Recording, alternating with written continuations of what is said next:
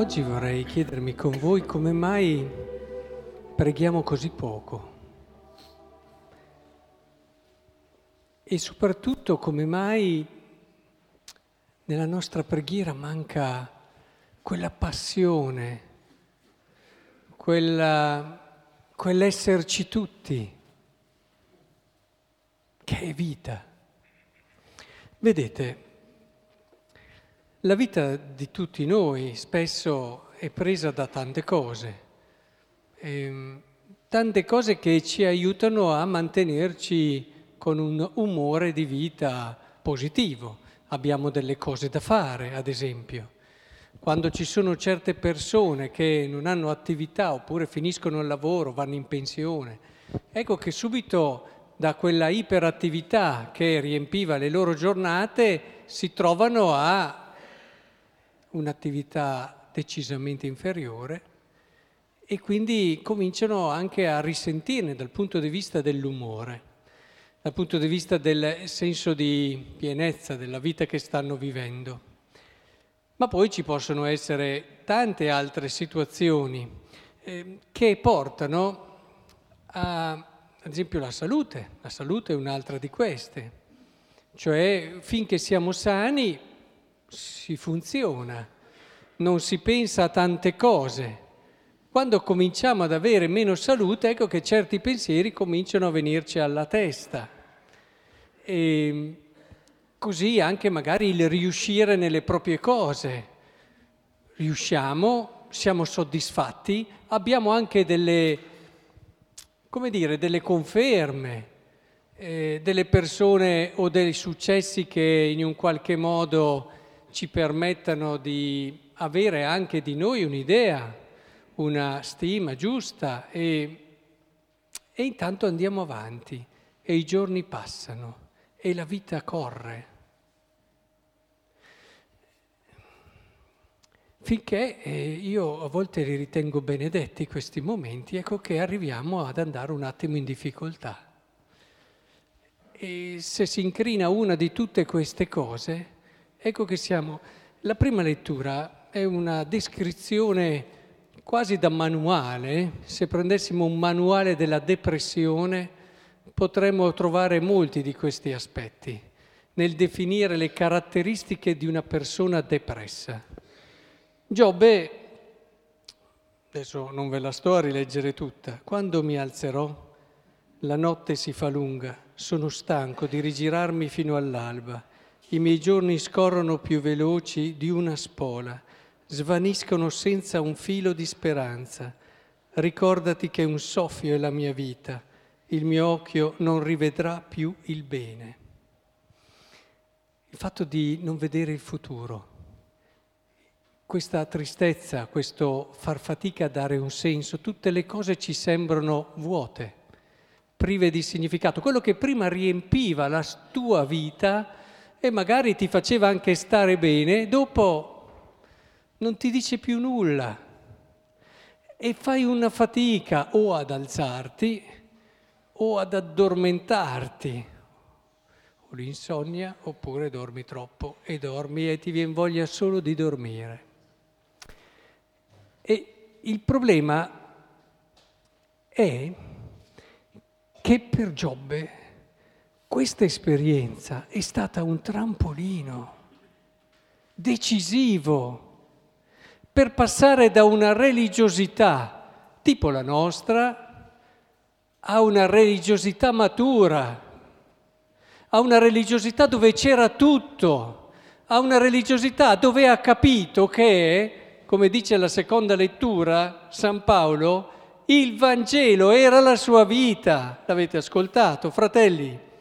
Annunciare il Vangelo non è per me un vanto, è una necessità. Abbiamo una necessità del Vangelo, più dell'ossigeno. Dite la verità, ma lo viviamo così? È lì il problema. Sì, ci siamo abituati al Vangelo, lo viviamo, sì, per Bacco anzi diventiamo anche rigidi, facciamo anche delle crociate in nome di un valore, di un altro valore, ci arrabbiamo, magari insegniamo catechismo tutta la vita, Ma c'è stato questo passaggio, c'è stato quel passaggio che davvero mi aiuta a capire che non posso vivere senza Cristo. È facile pensarlo con la testa, è facile viverlo emotivamente, ma esistenzialmente se non arrivi lì a sentire tutto il vuoto che la tua vita ha senza Cristo, se il Signore non ti conduce per grazia lì,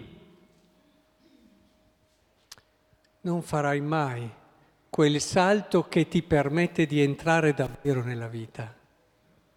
Ecco perché Gesù, che aveva tutte quelle che sono un po' le nostre tentazioni ordinarie, eh, perché faceva del bene. E noi tante volte siamo presi dal nostro fare il bene. Eh? Aveva guarito, ecco tutto anche il problema della salute. Noi finché stiamo bene certe cose non ci pensiamo, stiamo bene. Ci cominciamo a pensare quando cominciamo ad avere problemi di salute. E adesso guarisce la suocera di Pietro, ma poi dopo il successo, l'iperattività. Abbiamo troppe cose da fare anche noi e anche lui, e sono anche cose buone. Quindi una tentazione ancora più efficace e ancora più sottile. C'è il successo, c'è una missione da portare avanti, lo vanno a cercare. Oh Signore, dobbiamo, c'è tanta gente che ha bisogno, c'è da andare. Però lui si prende su e va a pregare. Ma perché? Perché aveva senso del dovere? Perché gli avevano insegnato da piccolo che devi pregare otto ore al giorno? Ma no! Ma perché senza preghiera non vivi? Perché non è un privilegio, non è un dovere semplicemente, è una necessità e finché tu non arrivi lì non lo capisci, non lo capirai mai. Per questo preghiamo così poco, mezz'ora, un'ora, ma cos'è mezz'ora, un'ora al giorno? Quando capisci che hai assolutamente bisogno di dare un senso e un significato alla tua vita. Ma al di là del tempo, come preghi?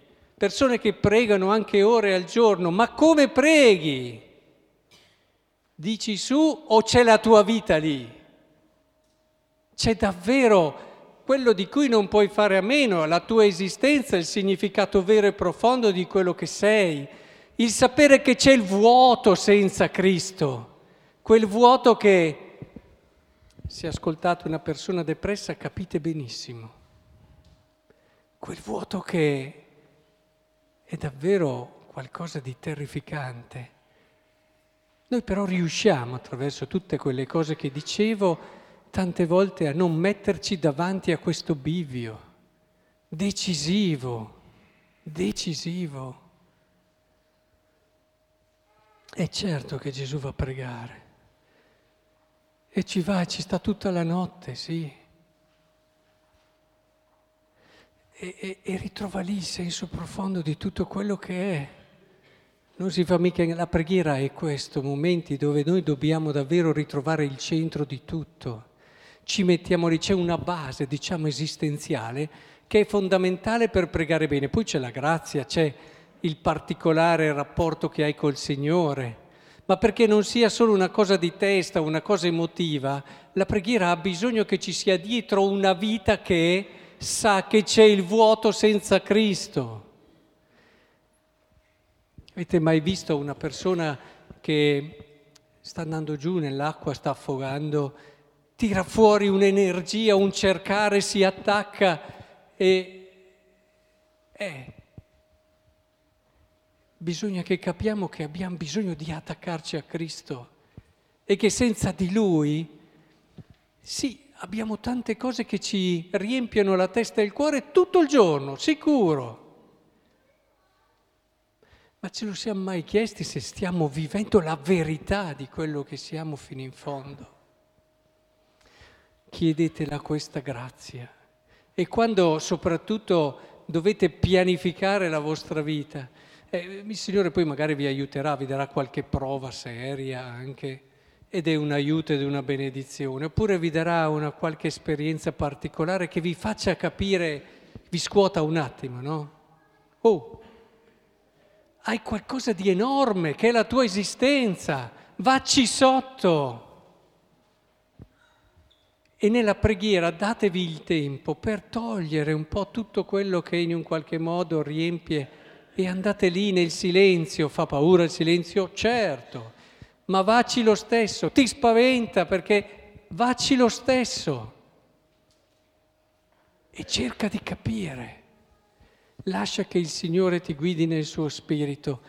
Arriva, a, la, la preghiera vera è un grido, è un grido interiore che si traduce poi in un abbraccio meraviglioso. È questo quello che dobbiamo chiedere al Signore.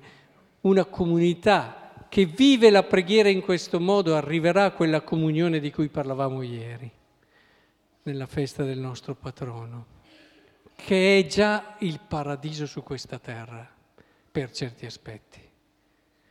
E allora lavorate per questo non fatevi ubriacare, arriverete alla verità di tutto quello che vivete, del vostro essere famiglia, del vostro essere sposi, del vostro essere genitori, del vostro essere consacrati, del vostro essere giovani e così via. Viverlo fino in fondo, come ha fatto Cristo.